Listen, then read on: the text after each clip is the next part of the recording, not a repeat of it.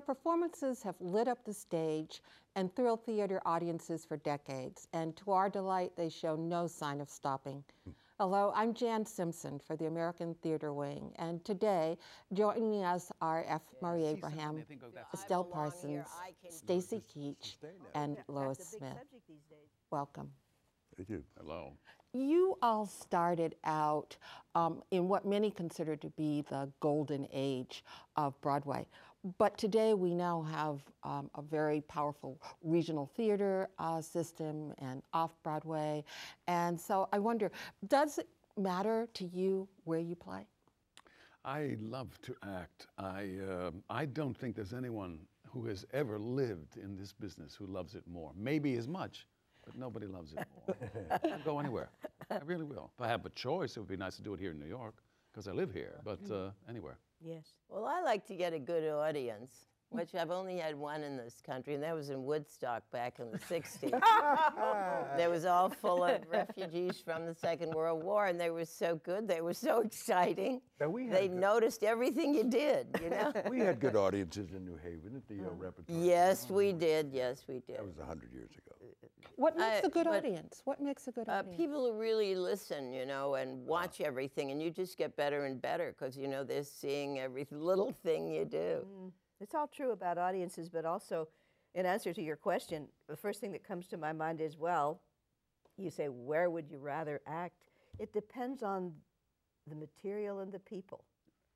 Yeah. You know, it, Yeah. Yeah, right. a lot, in a way, more than the place. Though, like Murray, uh, glad when it's New York because I live here, and that's a pleasure to be at home and working. Sometimes, though, roles come along that you want to play that you can't play in New York. Right. You, have to go to regional theater or you have to even do it uh, on the radio sometimes. I mean, uh, there's a group called LA Theater Works that does plays as a radio in a radio show format in front of a live audience. Have you done any of those? No, but Yeah, I did one. Yeah, they're, Yeah. it- it's great fun, but it's a different kind of an audience. Uh, audiences, I think actors, when audiences are very quiet, Mm-hmm. uh, you know, in a serious play, that's a good thing, but in a comedy, it's death. when you're choosing when you're choosing a part now, do you look? Um, you, you just said uh, the people and the part. Is it the part? It's not just the part, it's the material. It's the piece, it's the writer, it's everything. Of, of course, the part. But a great part in a piece of something not so good is not as much mm. fun. right. Mm.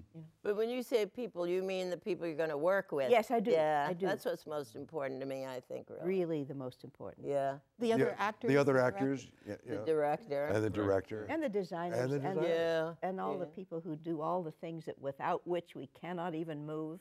It's, it, it's, it is such a collective, such a community, and that's where the great joy is. yes, great yeah. joy and of the clothes, the- The, clothes too, the, cl- the Oh, costumes. yes. But when you say choose, you make it sound as though it's uh, we have this whole bunch of things we can pick and choose from. Sometimes you do what you have to do, honey. I mean, you got to pay the rent, you know. I mean, it's simple as that. And I've done some, and I continue to do some movies that aren't terrific. I'm not ashamed of them, but uh, if I had a choice, I'd much rather be working on a brand new play. Hmm. But I'll, I'll go where I have to go to, you know, to feed my family. Ditto. So at this point in your careers, you're still wondering where the next role is is coming. Yes. It's hard to believe, isn't it? I guess collectively we've got about two or three thousand Not years. of just at this point in your careers, but in your careers. Well, but you know, people often ask, and I'm sure that you get asked this all the time, what's your favorite role? Mm-hmm. And I think the answer is the next one. yeah, right, right. But all of you, I think, have had roles created especially for you. What, No. What? No. I What's? don't think I ever had a role created for me. Well, several of you have. Yes. What's that experience like? It's when fabulous. Is it? Terrence McNally wrote three for me. It was this. uh, Oh, it's the Murray, best. really? Yeah. We worked together for years. It was And great. how much do you get to? Well, if you look at uh, um, Frankie and Johnny and the Clair de Lune, that's me. And there's a lot of stuff from my life that he put in there. And it's, uh, it's a little, at first, it's kind of hard if you play yourself, you know? Because there are things about me that I really don't like, but you have to do it, you know? it's a kind of a therapy thing. That's real good acting. Wow. Oh, boy. Easier to play a part that's like you, or or one that's that's uh, a little different. Well, nothing's like me, and probably the others. No, because uh, off stage we're we're nothing like what we do on stage.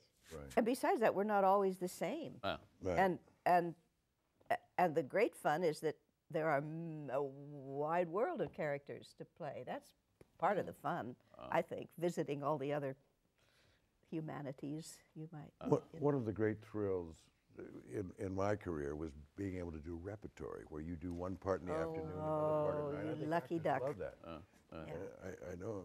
Uh, you, you just finished doing Shylock and White Devil. Was that in rep? and Barabbas. uh, yeah. Was that done? Did you do those? We did them alternate nights, yes. That must have been wonderful. It's great. You mean Gelder? Always refreshing yourself. No, it was uh, I- Marlowe's. But when I was doing, for example, I was doing Amadeus so many years ago, I was also shooting Scarface at the same time. So I would fly from Prague to Hollywood. And it sounds like it's tough. See, it was a snap because one thing was like a vacation from the other. Do you prefer? Is there a difference between a classical role and working on a new play? Do you have a? I personally don't think so. I, I think that they're both they both require the same kind of concentration and work that you have to put in. You have to memorize the lines. You have to then figure out all the different ways, or different permutations of doing what you're doing. And that's true whether it's a classic or a, co- a contemporary play. I think. Hmm, That's my feeling. What do you think? How it applies to life as we all know it. That's a- a- and when that basic thing is there in the classics as well as in the things that are contemporary, that's when uh, I, I don't know how to say it's it- it's not the same. It's this, the work is the same, although some of the expressions of it may be different. Yeah. Requirements may be different. That's really the essential requirements. difference. Right. If you have a meter, i- if you have a, a rhyme scheme, you really have to be aware of it. You got it. You have to, you have to pay uh, tribute to the author for that. And to understand that and make it work, and at the same time make it acceptable to an audience. Mm-hmm. That's the trick, I think. Mm. But when we say it's not this, it's the same basic thing. It's that you're looking for the truth. Yeah. That never changes. Right. And the wonderful thing is to take a play which you've known forever and mm. try to look at it like the first time you've ever Right. Yeah. anybody's ever seen that play. Right. That's kind of a way into it's it's brand new and we're going to touch it, approach it. Yeah, yeah. Have you gone back then to a, a classic role that you played before, and had the chance to to to to do it again? I'm doing it now. I'm doing Shylock again after, I guess, three and a half years. That's fabulous. And it is, uh, it's richer. Yeah, Oh, it it's good to revisit. I did Hamlet three times. Oh. I did it uh, the first time in, in New Haven at the Long Wharf Theater, and then I came and did it in the park, and then did it in Los Angeles, and I, I've done Lear twice now, and I'm hoping to do it again. And I think it's true. I think the more you do it, the better you get, and the older you get, and the more you can invest with, you know, you have a different, a richer emotional palette to uh, sort of d- devote to what you're doing. Yeah, Yeah, because really good roles you can work on forever. Mm. ever. Mm. You know, and some of the commercial things when, like you said, Broadway was in its heyday, and I was going from one show to another. I never wanted to work at anything more than four months because I thought I would get stale, and I that was enough for me. And then now, when I did August, I did it for two years. And after the last performance, I'm thinking those two scenes, I haven't got them yet. You know, so it it it, it depends on uh, the material, really. Uh, if you have a character that you can endlessly find, it's so exciting. I don't suppose anybody realizes we're doing it, but you just every night you find something new, and you think, "Whoa!" and then when you do, you think it's so obvious. I like. All right. Is there a favorite role that you've had? One No, I feel like Stacy. I mean, my favorite, favorite role, role is the role. maybe the one I'm the- playing now or the next one. The one you're going to do tonight, yeah, whatever. Yeah. Yeah, the one I'm playing. But now. there are some wonderful challenges. I think, like Miss Margarida's Way, this play that a lot of people know me for. Uh, that's a classic, actually. It's done all over the world all the time. You were and, so um, good in that. You were so outrageous. It'd be exciting to go back and do that. Yeah, but that's like, you know, that's different from acting. That's right to the audience. It approaches being stand up, which I always wondered why I didn't do. Except I like to be more than funny. Hmm. I like to have another character and be funny and deep at once. That's a great, great challenge, which I kind of have now in David Lindsay-Abaire's play, which surprised me. I don't know his work at all. And I'm just, wow, I just found a whole new thing last night. And everybody says, wow, that's exciting. I love that. You were saying at one point you were talking about um, laughter from, from, from the audience, and you always hear um, comedy is, is hard. Do you have a preference, and, and what is it about comedy that? Uh, Well, I think the sound of laughter is, is very purgative. For, you know, i- i- it's very, it's hard to be in a bad mood when you're laughing. Yeah. but is like it being harder? in to, heaven to hear them laugh like that. but is it harder to do? You don't think it's harder? I think either you have a talent for it or you don't. Yeah, that's the truth. That's the truth. But the thing I like about comedy, which I'd much prefer to doing all the time, is that uh, there's no guesswork. You know when it works. That's a shame. oh, that's true, isn't it? Yeah. Yeah. And it's interesting what, what creates the situation to get that laugh, you know? I mean, whether or mm. not it's timing sometimes, it's tone. Mm. Sometimes you hit a little too hard or not hard enough, and, you know, and it's hard to know what it is. And it's, sometimes it's the audience, too. They're just in a funky mood and they're not going to laugh at anything. And it's like, show me. You know? I'm not, you know. And sometimes it's the other actors. If they don't give you the lead up mm. right, That's right. Yeah. you're dead. That's right. And it's nothing to The do with you. Yeah. I think it's harder than drama.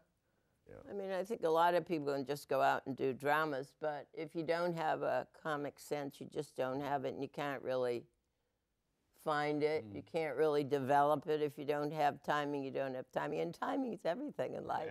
Mm. That's a line from one of my plays. no, I imagine that at this point that you don't audition. Oh, no, no, I do. I do too. No, no. Do I- you? Absolutely. Well, everybody's so young. In my case, I started late anyway, so I'm so old. So everybody is so young. Half of them don't know who I am. No, that's not true. But uh, I did audition for August, and I like to audition partly because I'm never sure whether I want to do something. Not never, but sometimes you think, do I want to do this? Don't I want to do this?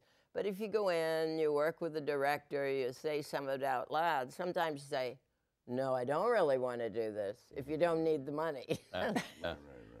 so I, uh, I do audition. I won't say it's easy. I won't say anything is easier than anything. I mean, I, uh, this year it's like I'm a beginning actor again, and it's funny every part in the theater that, you know, you have to rehearse and develop them, and it's like I'm right at square one. I can't say. Well, when you're older, you'll start at Yeah, square yeah, seven because you don't. You go right back to that square first job you ever had, and you're thinking, oh, will I ever get this? Oh, is this right? And you feel like a baby again. I find that very hard mm. to be so kind of developed and yet have to really feel like a baby when you start every new job. That's really, mm. She's, I, I absolutely agree with her. It's hard to believe after all this experience and great success and blah, blah, blah, that you have to, t- you know, introduce yourself to the business again. Right. Which is okay. It renews you. you know. I'll say. But it's, uh, what was it that um, Snooky, Baby Snooks, what was, who was that? Who was Baby Snooks? Fanny Bright. Fanny, Fanny Brice. Brice, right. She had this one, at one point in her life, it was like a disaster show, whatever it was. And somebody said to her, It's really hard to bounce back, isn't it? That's what it is. The resilience is, uh, it's not as easy now as it was when I was 20, Yeah, no.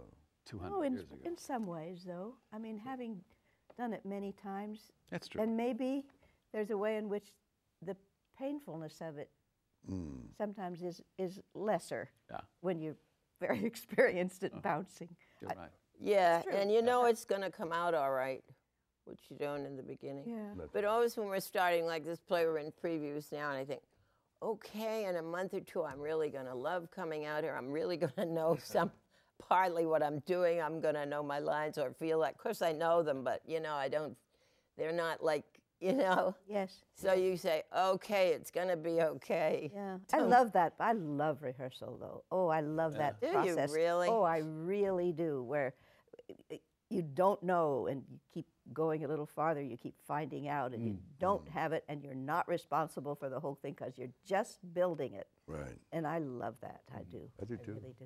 Yeah. I don't. Oh. Well, you know, it depends on the director and the writer. Yeah. If they're going to look at you in rehearsal and start changing things because they think you can't do them, this is not a issue of mine particularly, but somebody in our show was talking about it the other day. You know, it depends on what that rehearsal situation is. Because Julie Harris, who I did, I don't know, two or three shows with, and she would like cry when rehearsal was over because she loved rehearsal. So, hmm. so when we were rehearsing, I thought, boy, I'm not like that at all. I'm usually get those people out of there, give me the audience, and then I'll know what's really true. Uh-huh. She's saying this, but she directed me in Macbeth, and she oh, let me have my head. We had, man, I had a great time. She's full of beans. that was directing. That's uh, mm. easier than acting by a long shot, don't you Is think it? so? I think so. Don't you think so? Well, y- yes and no. I think yeah, it depends on the circumstances. I think if you're working with an actor like this gentleman, uh, you know, and you're, and you're working on a play and like that, and uh, and you have good chemistry, I think you know, then directing is fun. I've, the things that the few things that I've directed, I've enjoyed, but I prefer acting. Yeah, I do, I do, I really. do. me too. And I, going back to the audition process, I think uh, your adjustment is a great one because I think a lot of times when actors, they, they get, their ego gets in the way and they say, well, they should know better. They know that I can do no. That's not the case. It's, it's often a matter of chemistry. It's not about your talent mm, or your mm. ability. It's about how you're going to work well with somebody else. And I think the emotional adjustment that works for me when I do an audition is, is that they don't know it, but I'm auditioning them. That's I'm actually, you know, whether or not I want to do that project or not. I think it's it's psychologically it's a lot more secure. It makes you, you know, it doesn't you don't lose that essential ingredient called confidence. Besides, it's true. When I- I think as we go along, I came to that some time ago that it's not just here I am submitting to you. It's who are you? I remember one time in, um, you know, when you go to casting offices some years ago, and and they would take your picture, and then they would, and I thought I should have my Polaroid along. I want to take your picture. I'm not going to remember you. I don't remember very well. I'm not going to remember these casting directors and you know these people sitting in the chairs because I, you know, I see too. I got to see whether you're okay with me, not just whether I'm okay with you. And it certainly didn't occur to me when I was beginning, but it occurs to me later. And it, it you're, you're right. It's not going in with a, an attitude. It's Right. it's just uh, what's this really all about anyway? that speaks to uh, why we've lasted. We particularly have lasted as long as we have because we just simply have absorbed these things and learned them from them. That's all. Not, not everyone can do that. They can't take it and they drop out. I guess you're right. Yes, it's true. Yes. The ability to withstand with rejection is something I think all of us. You, you, you, de- you develop some kind of some mechanism that allows you to keep going and survive. What do you think it is? Well, uh, I guess it's ob- obsession with what with, with your work. I mean, Yes. just being totally committed to being creative and expressive and in, in terms of behavior, and uh, which is what we do. I, I think, uh, yeah, I think uh, Tennessee was right about it. I mean, it's it's kind of unconscious. I think that um, I, I would assume these people are going to agree with me now, but maybe they won't. But I think you have to do it. I think uh, Yeah. uh, you have to go on. I mean, rejection hurts Yeah. and it hurts a lot. And I think as you get older and you know you're good, and you know it's because somebody else fit better, but you maybe want the job more or for whatever reason. But I think there's something deep there in the unconscious that you just uh, you have to go on. You don't even say, "Shall I go on? Shan't I go on?" You know you have to go on Yeah, because no people choice. come when you get older, like and say, "Oh, my kid wants to be in the theater. What shall I do?" And uh, the fact is, let him or her do it because they're either going to go on or they're not, and and it's almost something that's much deeper than talking about it. You know, Tennessee said like it's in your blood, and if you don't do it, you destroy yourself. If you really have a gift, you know. Was there ever a point for any of you when you weren't sure if you were going to go on? Not with me. I didn't really get to act till I was over 30 because I just, I'm from New England. You didn't do those things, you know.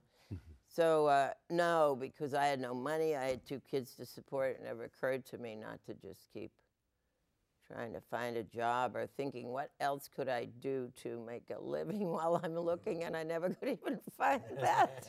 I just had to keep looking. There was a time when I didn't, uh, early on, uh, it was almost a year that I, I didn't work, and I was really, I was pretty desperate. You begin to question, at least I did course. then, whether or not I had any talent at all. Whether Yeah, it was really we- as we go yeah, but you still do that, don't you? Yeah. It's, Well, Oh, I once in a a I while. do. No, no, once in a while, she's right. That wonderful story about Ralph Richardson. At one point in his successful career, he was on stage early looking under some couches, looking under some cushions, and the stage manager said, What are you doing? He says, I can't seem to find my talent. I think we've all been there. That's the beauty of it, really. really, that feeling, can I really do it? yeah. well, we do have, having c- hung on this long, we do have within us the experience that, yeah, we did it a long time. So Yeah. it's not like, I mean, everybody think, oh, God, maybe never again. But, you know, that alters a little with, as the years I had great. pile up. Yeah, they do. It does. I had great success with with a Hamlet here in in New York, and I thought, oh, that's it. Because as a young actor, that's what I I thought. That's what I want. That was a. And when that happened, and I mean, the phone didn't ring. I, nothing. Nobody wanted me for anything. And I thought, what what's going on here? Uh. You know. I remember an agent saying, you know, we're not casting King Lear this week. You know, nobody cares, Stacy. Get real. Can you get your nose dirty? Come out here and, and join the crowd. And I, I, it bothered me. It hmm. bothered me terribly. And as a result, I started doing a, a a- you know, a, I spent a year doing a, a, a, law school, a, a mail order law school course from LaSalle Law School.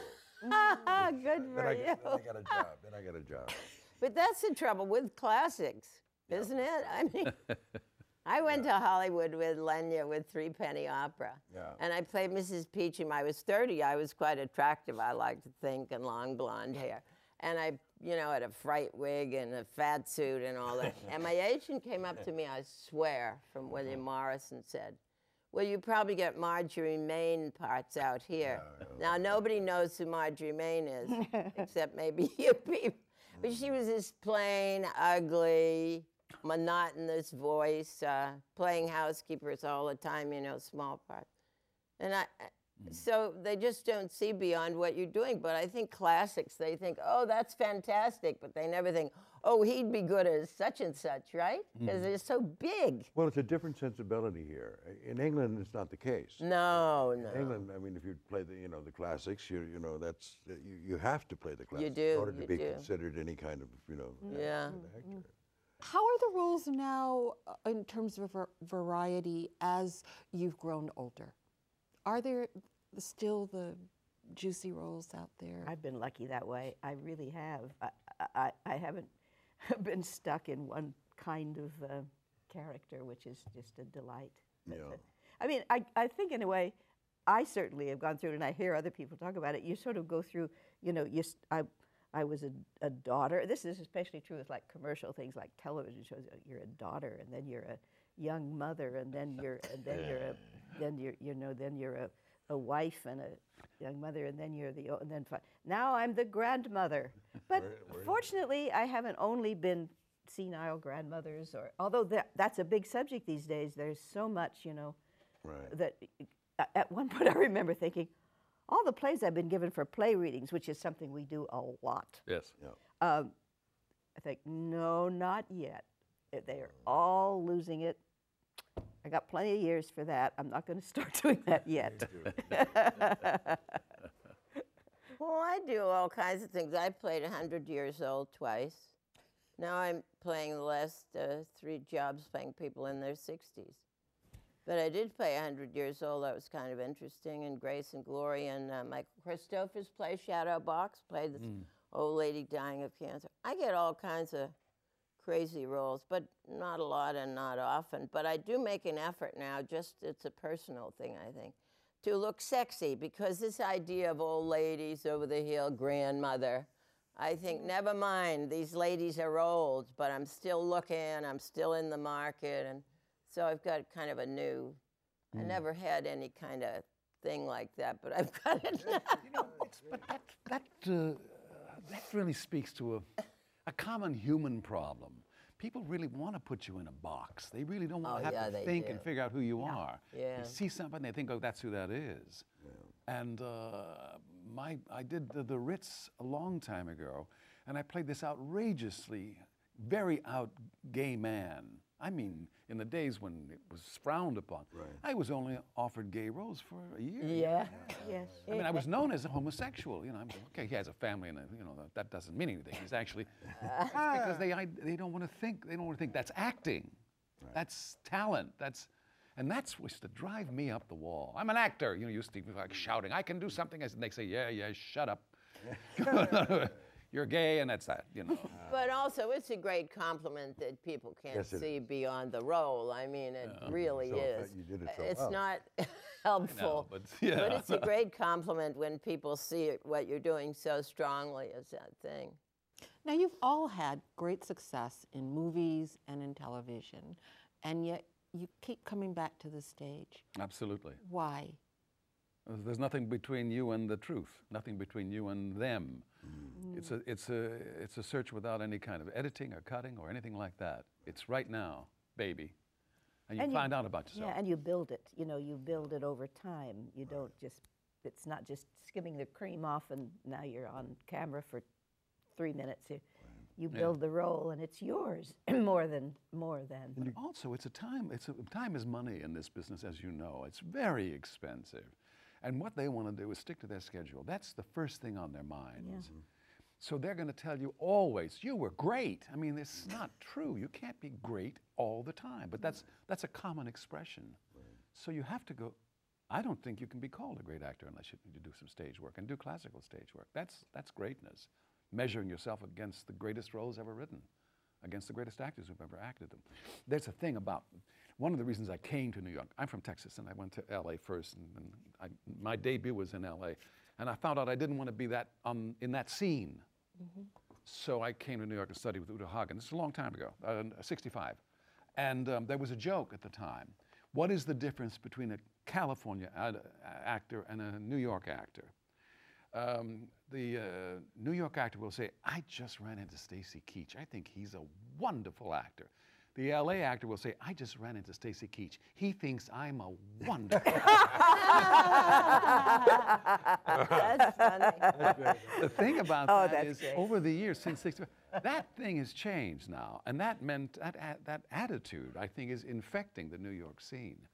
And I think we can see it evidenced in uh, the, the, uh, uh, uh, all the television people and movie people who have decided suddenly, well, I think I'm going to act on the stage. I mean, that's not that funny. That has nothing to do with reality. I mean, they put microphones on them. They, they don't have to worry about their voice, and then, and they don't even have to be any good, and they're still successful. And that- some of them are pretty bad, and they're successful. So uh, Successful means that people buy tickets. to buy see it. tickets. I mean, yeah. that kind of that, success. that kind of success. But it's a great artistic challenge. I mean, to entertain 500 or 1,000 or as many as 2,000 on our tour for three hours, two hours, or three hours. This is a huge artistic challenge. I mean, the discipline mm-hmm. to do it eight times a week. I know after I did a movie, because I'm not so interested in that, but you have to do it for money sometimes. And I came back to the stage, I thought, whoa, you got to show up on time, and nobody's telling you you're great, and the stage manager's like pushing you around. But it's a, it's a huge artistic challenge, I find, particularly now that the theater is, aside from Broadway, becoming more and more an art form, more and more a real, you know, classics are done now around, look at all the Shakespeare in the paper today, which you didn't read, but all the Shakespeare that's being done just in New York between now and August is incredible. And so uh, I'm, well, when I was six, I made my commitment to the theater because I, I have, uh, I have a gift and I have um, physical abilities that everybody doesn't have. Some people simply don't have big voices. You know, can't use themselves. Like I can't sing opera, which I never quite can understand why I can't. But obviously, you have a real gift to be in the theater, and and uh, it's just a totally different thing. I don't call people who do movies and TV, excuse me, friends. I don't even call them actors because uh, if you if you look at a movie and look at, uh, for instance, Marlene Dietrich when she's with a great director, she looks like a legend. When she's with a Hollywood director, she looks like another beautiful Hollywood woman. You know, you realize it's not in your grasp, like they said. Here, you go out there and you've got these people to entertain. And you either have got the stuff for it or not. And Broadway aside, I mean, these people come occasionally do a play. It's- it's Lois, what would you like to see happen, Lois, if you had a, See if happen you, if you where? had your druthers in the theater now? Well, I guess what I love, I'd like to see more of it, which is the, the kind of uh, working together and making enough money that it's c- conceivable and that's ongoing. I've, I've, I've never had the experience you did with repertory. I've, I've always thought, yeah, that, what, well, that's it, and you had some of it too. I have not had it. You know, I've, I've been in companies where we did one play after another, but never, never the. Uh, National Theater would be nice. In Philadelphia, you didn't do any rep at no, we didn't do rep. We did one after uh, you and I played Misanthrope together in uh, Uh, You the did wonderful 60s. parts And there. Yes, I did. That was a three. I had three seasons of a of a. uh, uh, At, just at the time, it was in the early '60s when it was bursting all over the country. New theaters, you know, new regional theaters, and I, I sometimes seemed to me they all had the same problems. They all tried their best to have the artistic director work well with the city and the company, and the and it was they were all having. We did. We had crazy time, but it was so exciting as well. And we were doing wonderful plays one after another, lots of fun, but uh, hard, hard. And of course, now there's now they're big institutions, many of them, and they have the same problems and different problems, but mm. at least they exist around mm. around the country. And But I think they're a major disappointment, don't you? In that they don't stick to an artistic or classical. I don't want to say classical, but an artistic repertoire. They're all looking to do musicals that will then come no, to they're not. Broadway. They're not. and No, they're not. stay in I their think they're trying hard to do all. You do? Different ones are trying to do So positive. Yeah, no, really, there, there's. I think it's really rough, and I think it's. A director once said to me, "Well, there's really only this is not actors. This is a director. There's about three ways, if you're going to make a living. This is an established person, been around a long time. You're an artistic director. You get a really good salary. You you you know you teach, which many do. Many of us in all the aspects of the theater do that, and uh, or you have a really hit Broadway musical or two, and then the money just keeps rolling in. Or a nice Well- sugar daddy. you didn't mention that, but, uh, That's what but I but have. you know, but that that is that was the truth. I mean, this is you know we're talking about with a family and a life and a you know a Yeah. not scra- you know at a certain point you don't scrounge around with roommates and sleep on the couch any longer, and it takes a living to do that. It's hard to come by. Yeah. In the theater. We have, we In all, theater. we have to, I- I'm sure this is collectively, we have to, to act in the theater. It's just, it's something we have to do. It's just part of our, of our nature. Did you And in order to do that, I think we have, to, there's certain things you, you know, certain compromises and sacrifices Mm. you have to make in other areas. I mean, you know, we do a few bad movies there and and now and then, or, you know, or, you know, if you're lucky enough to get a commercial or something like that, you know, in order to s- sustain that, particularly if you have kids and they're in college, I mean, you know. But to give it up would be, I would rather, I mean, there's, I just can't even, I could never conceive of even, you know, going there. Did you feel comfortable on the stage instantly? Mm, the first time, the minute I stepped on stage. Yes, yes, yeah. I Amazing. exactly I where I was shy and too, but And over, yeah, it That's comes. different, Yeah, yeah, So it I was was just shy like too. home. You just, that's right. just like Yeah, home. Yeah, so. Well, I, I don't, not like my home, but uh, I, s- I felt a certain power. Uh-huh. When I started as a singer for musicals, and I would go and listen to the other people sing, and I would think I sing much better than that. And when I would step out there, I would feel this Yeah, I guess you would call like home in the ideal sense. You feel I belong here, I can do this, and don't tell me I can't. You know? That's the kind of attitude. Yeah, that's an confidence, yeah. ideal home. Yes. There's Yes, I'd I'd confidence, rather a work connection, than anything. a connection with your fellows, with your audience. It's, uh, Mm. it's just Is it Nice- something as nice way romantic to i- live. Hmm? as love? Is it like falling in love? No. No? not like that. Well, I- I'm- bigger. I'm, pretty much in love with it. Yeah, love. That it, it's true. I remember when I first went to Steppenwolf, uh, and I fell in love. I fell in love with that company, Uh, and I hung around. I was lucky enough to get to do a lovely role right away, and we had we went through a wonderful journey together, the Grapes of Wrath, and then great. and then uh, I hung fabulous. around, and then I became a member of the company. And I still, I don't live in the same city. I don't get to work there very often, or and, and sometimes don't choose to work there when I could. But I am in love with them, and I am in love with. It's one of the things we get to do. I think Mm. is be in love with our situation and our people around us, and uh, it it's amazing sometimes that it go. You know, you you see you're in a play, you see the same people every day, intimately, for whatever it is, six weeks, six months, wh- and then it closes, and you start again, and you don't see those people every day anymore. It's really weird, but We do. We develop families from Yeah. one project to another, and then we move on. yeah. And hopefully, And and yet they are still all part of our part larger of our lives. l- lives, you know. Uh, Stacy and I worked together 40 years ago, I think you Something said. Something like that. I think you and I worked together something like at least maybe 40, maybe 50. And it was for. Marie, I've when not did we do worked with Peer you, but We did Peer Gynt? Oh my gosh, that was in the late 60s. you did Peer Gynt together? yeah.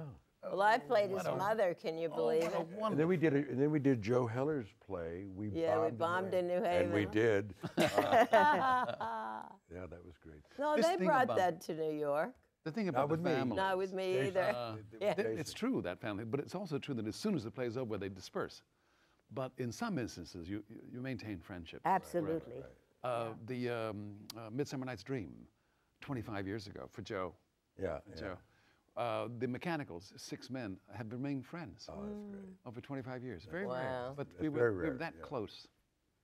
But I want to ask something. Do you think, uh, how do you think um, acting style, if that's the word, how do you think acting has changed between people that you work with now, like in their 20s, or even 30s or 40s? in Or my whatever. case?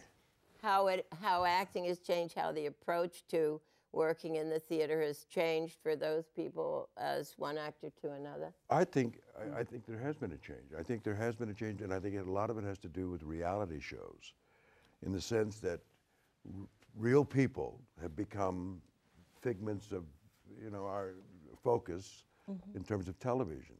So we're competing with real people even more today, and I think that that the demands and the obligations to be more truthful within yourself have gotten greater. you know, I've often said that we should get rid of the word actor. We should be beers or isers. Yeah, beers. Izzers. Izzers, you know? Because acting is something we don't want to. We don't want to. You know, I mean, like Spencer Tracy said, you know, acting is a. You're only uh, if you're uh, acting and being a thief are very similar. You're only, good if you don't get caught. You know, you That's know. nice. That's nice. And I think that's true. I mean, we have to be the, the, the demands on our on being truthful and expressing ourselves in a variety of different ways, not just in a monotonic fashion. I think. I wonder really- if you're right. I can't. I don't. I've never seen a reality show. I don't think so. I'm not Oh, sure give what it you're yourself talking a, about. Yeah, go ahead, give it a shot. It's awful. It's just awful. But, uh, But I have people who tell me it's thing, wonderful. Uh, about uh, Yeah. the kind of acting, it really, really depends on who you're with. I did a reading not too long ago. A friend that wrote a play, and, and the guy, these actors came in, young actors. They looked like they were very intense, and one of them had a passage from Hamlet, and I swear he had never read the, the play. And he's a professional actor. Right. He came across quietus, and he didn't know how to pronounce it. But, but that's the point. Is the company I'm with now? Isn't that amazing? Yeah. The company I'm with now, in, in the, the, the Merchant of Venice, by the ninth day of the rehearsal, everybody was off book. We were a day ahead of schedule. These people are so good and so dedicated and, and serious. It was a treat. It was a thrill. I don't know if that's there have always been a nucleus of actors who are serious and always ready to work, or if this is a new crop who is dedicating itself to, to real acting and classical work and, and great work uh, in preparation for, I hope, new plays that are being written. That's what I look forward to. I look for more of a presence from, even stronger presence from women as directors, as producers, as writers. I think that's the only way women are going to have good parts written for them, aside from the fact that Shakespeare wrote great women's parts, but not many of them. That, but that's, I think, our salvation. I'd like to see it happen in politics too, because the men have sure screwed it up. And I mean it. Now, you, you, you raised the question how have you found the younger actors? I, I, uh, of course, I've been at the Actors Studio, and I, I, I but I, I find them uh, full of confidence and not searching. I find them willing to say lines uh, as if they mean it, and I know they don't. Uh, and Lois knows they don't, and you guys know they don't. But they say it very successfully. I find there's a kind of um, when I started, you know, y- you were so humble. You looked at the greats in the theater and you thought, oh, wow. I don't find that with young people now. They come out of uh, training programs, which is what everybody does, and that's okay. But they come out with the kind of confidence that they are now diplomaed actors with a sense of themselves as um, good rather than uh, what I felt, and all like Jackie Lemmon, other people that I kind of grew up with in the theater, um, felt, oh, are we gonna, you know, a humility Mm-hmm. that I think is totally and completely lacking with everybody I work with who's young. Not totally and completely, but the, the general run of people are not searching their material. I'm talking commercially now But the way we to- did when I did, Julie Harris, you, you know, all of us who were around working in the theater. It's hard to time. argue with them because they look around, they see the great money and success of these people on television that, that have no talent, and they think, what the hell? Why should I pour all my work into something that uh, Yeah, I but they do a play, and you know, for six months you hear somebody saying a line, you know that person doesn't know what it means, and you're wondering oh. yourself what it could mean. And that, that's the kind of line that I think all of us look for in rehearsal, and you see that, and you don't want to cut mm-hmm. because you know when you get that. Mm. Your, your character is going to open a new door, mm. isn't that true? Don't you have that in rehearsal? Yeah. you know and i don't i don't see these uh, younger people finding those wondering about those things wondering what they can bring. They're going to bring their thing and their and their because they've been trained in a different way. I don't know maybe you guys went to school you're younger than me but i worked in a community theater and then i went into the theater. So i bring a great humility in terms of the playwright and and and where i can go. Come to one of our rehearsals. Yeah, well, okay, but you're doing uh, Shakespeare. I'm talking about what I think it applies there too, frankly. I don't, I don't find, and then I think is it because I'm at the studio that I'm trying to look for a deeper truth here? You know, I just, uh, What's been your experience? Lois? I, I'm puzzling over what, what Estelle is saying because I, I guess I don't, maybe I just don't know. I haven't had any, many bad experiences with people who, young people who I, I, I don't think, think I, they don't care enough. Um, I guess I, I'm not terribly well informed on it, but I think I mostly feel that they're always as Murray said, a nucleus of those who come up and are dedicated, and and probably many who aren't, or who, as Estelle says, don't really know what they're saying when they say a line. Do they fall by the wayside then? I mean, Some of them become very famous. yeah, Well, our profession is. they full of- deliver, they deliver a performance, but maybe they don't have the audiences we used to have. They deliver a performance, and the uh, audience likes it, and sometimes the critics do, but very often they don't even mention the act. They're also very much more likely to be able to sing, dance, uh, project. Well, that I'm not too sure about. Um, do acrobatics, pr- probably uh, mime and clown, because they have had so many, uh, uh, so much training And many times that seems, wow, how great, especially the ones who are able to take it all in and use it. And uh, I don't know if that's a good or bad thing. It seems it's a thing. It's way, it's the way it is. And they don't care about the audience. And that really breaks my heart because I think we have to think about them all the time. It's not only young people. My goodness, I've no characters. My my colleagues who, who who I can't understand it, and it's common. You know, that audience they hate them. They hate them if they don't respond right, mm. if they don't get up and applaud when they want to. This isn't kids. This is, and I think What do some of the people I love and think are the most wonderful actors, and I think, where does that come from? But it's not uncommon. I I don't find that with. Maybe kids feel that way. I don't know. I don't know. Well, we measure the audit. I mean, uh, every night when we, we come off stage in other desert cities, we, we say they were a nine or a 10. or a course, of course, you You know. comment, but the kind of uh, No, but you don't take issue with no. Has directing changed? Is that Oh, part of yes. it? Oh, How has yeah. directing Absolutely. changed? Totally. It's become more conceptual and less a communication Exactly. with the actor. Oh, yeah. Exactly. It's ridiculous. true. It's true. Totally. Oh, yeah.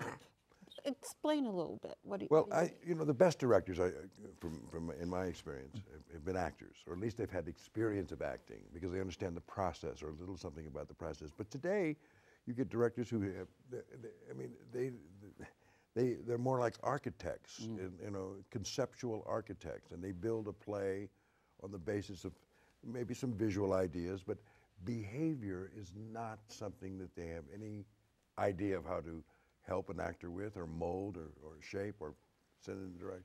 Behavior is the least priority. And that's a, that's a shame, I think. It mm. wasn't that way when I started. Has that been a common experience or? Oh, yeah. I did a Yeah. very famous production of Waiting for Godot with two of the most famous comic actors in the world, Steve Martin and Robin Williams. Bill Irwin, Irwin was in it, I was in it, and uh, it was by, directed by Mike Nichols, and uh, uh, Lukas Haas was in it. But uh, on the flyer, there was a picture of the two guys in, in silhouette, and everybody on that flyer who was listed was, uh, it was the director, it was the producers, but there were no actors named, mentioned at all. And we're talking about two very famous men. Now, if that's what they expect, that's what they can do to an actor, then that shows you where people, how they feel about actors. I think that sincerely. There was a production of Miss Margarida's Way once, long after you had, had uh, made it famous. And it, it's a one character play, and the actress wasn't mentioned. This is truly common. This is true around the country. It's the writer and the director, and there aren't any actors mentioned in the flyers, in the ads. what do you have if you terrible. have an actor up there? Yeah, Yeah. You've got nothing. yeah, It's the one element you cannot do without. yeah. I mean, you don't even need a playwright. Actually, you just get a bunch of actors together and you can improvise something. Mm -hmm. And yet, it's th- they're always in the toilet. Am I angry? it's, a, it's a true thing, and it is uh, uh, ununderstandable as far as I'm concerned. I don't get it. And it's true that they don't know the process or care about it. Right. There's a good reason why uh, you mentioned that uh, the best directors have been actors. I mean, Kazan, it, it was his stuff is too consistent not to, to uh, give him credit for being a great director, as much as you may not like like his politics. It's a corporate mentality. That's what I was gonna Yeah, say. yeah. Corporate mentality. Unfortunately, theaters and boards of directors who control theaters have, you know, the, it's a corporate it's entity. It's no longer, the artist is no longer present in any way, shape, or form in most situations like that. That's one of the reasons why regional theaters that have great artistic directors, you know, compel us to want to work with them because, uh, like Steppenwolf and, and the Hartford Stage Company and the Washington Shakespeare Company and uh, you know there are others, but because those are there's still an artistic element that exists there, and it's not just money. And another thing that bothers me terribly are ticket prices. The ticket the ticket prices for, for an off Broadway show are it's 85 bucks now. Now, what what kid can afford that? So all of the young people are, are, are you know, and I keep saying, can we have one day we just devote to you know student discount and let the kids come in and see us? Yeah. Then they're the best audiences. Best, and, and it's the future. And I mean, um, unfortunately, I think you know we're we're we're we're, we're catering to a geriatric generation. How much did seeing uh, performances, seeing uh, actors when you were coming along and developing and training, how much did that influence uh, um, matter to you? The ability to see. Uh, Tremendous. Well, it, it, with Actors Equity, when I first came to New York, there was a policy whereby the theaters who weren't selling too many tickets would, would uh, give free tickets to, to actors to come and see. You could see anything. It was great. It was important, too, to see what was going on, to see what was selling, what was happening. And uh, as you say, if you have an audience who doesn't, is not able, can't afford to see or decide for themselves what's good, they can afford one or two shows a year, then they're going to be very careful about spending that money and they're going to take critics' word for what they should see. And that's not always a good idea, unless, of mm. course, they give us good reviews. Then, of course, they're very good. then of course. yeah.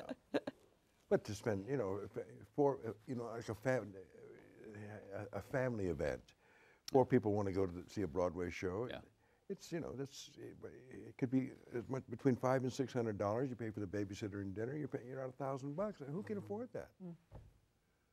But that whole thing's infecting so much of our country. It's and uh, baseball is like a three, Sports, four hundred. sports as well. Yeah, it's mm. not just the theater. It's true. You've talked about, you know, not being able to imagine yourselves doing anything else. Was there a moment in your each of your careers where you felt comfortable coming on stage, but where you thought, okay, I've got it?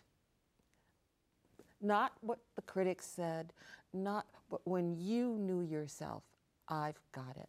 When was that for you? For me, it's occasional moments, and that's not on it.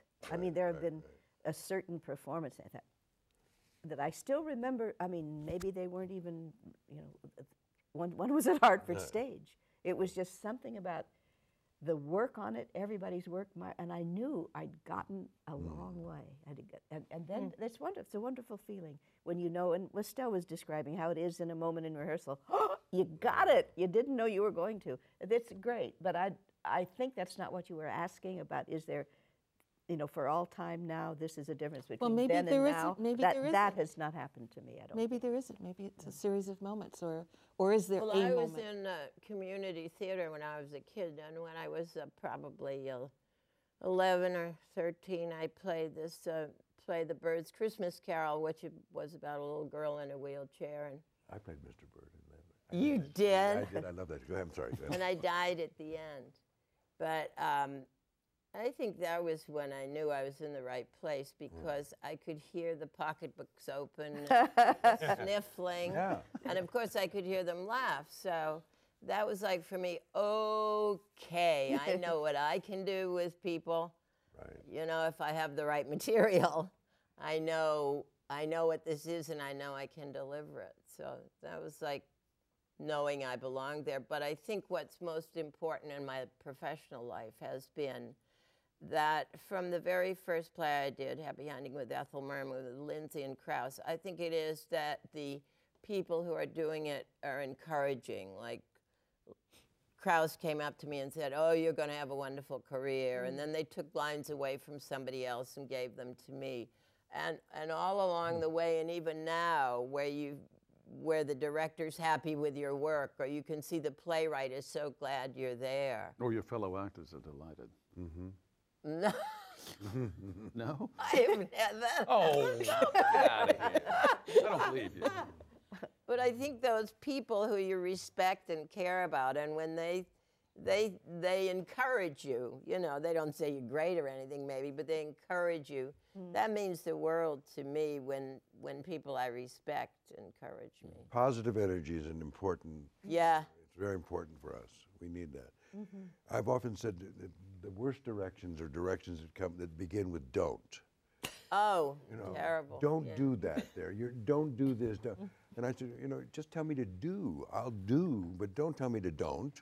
But how about when the other actor says, "Are you really going to do that there?" Let me ask you, our, our, our time is sort of coming to an end, and I, I wanted to ask what piece of advice would you give someone who was just starting out now, um, based on the experiences that you've had? It's, what would you? I teach from time to time. I do it for fun. I really love it. And I always start the class and end it this way Don't be afraid. Well, there's a good don't. That's right. I do. You do? Yeah, I, I, yes, I have. I've taught some classes and I love it. I feel, I feel the same way. I just think it's so, it's so uh, encouraging and supportive, and it, it's inspiring to to get feedback from young kids. You know. Don't be afraid. Good one. That's the only don't I'm going to use from now. on. Keep yourself surrounded with your own good thoughts and vibes and, and those that matter to you. But I think that uh, they have to be in the theater. I think people who think they can skip the theater and they're really acting and do only TV and movies, you know, that's not really what acting is about. They really need to be, in, if they're actors, they've got to be in the theater. Well, thank you all for being in the theater and, and for, for all of uh, the many years of pleasure you've given all of us. Thank you very much. And thank you for joining us today. Thank you for joining us. These programs are brought to you from the Graduate Center of the City University of New York in partnership with our friends at CUNY TV. On behalf of the American Theater Wing, I'm Jan Simpson, and thanks for joining us for another edition of Working in the Theater. I'm Ted Chapin, chairman of the American Theater Wing.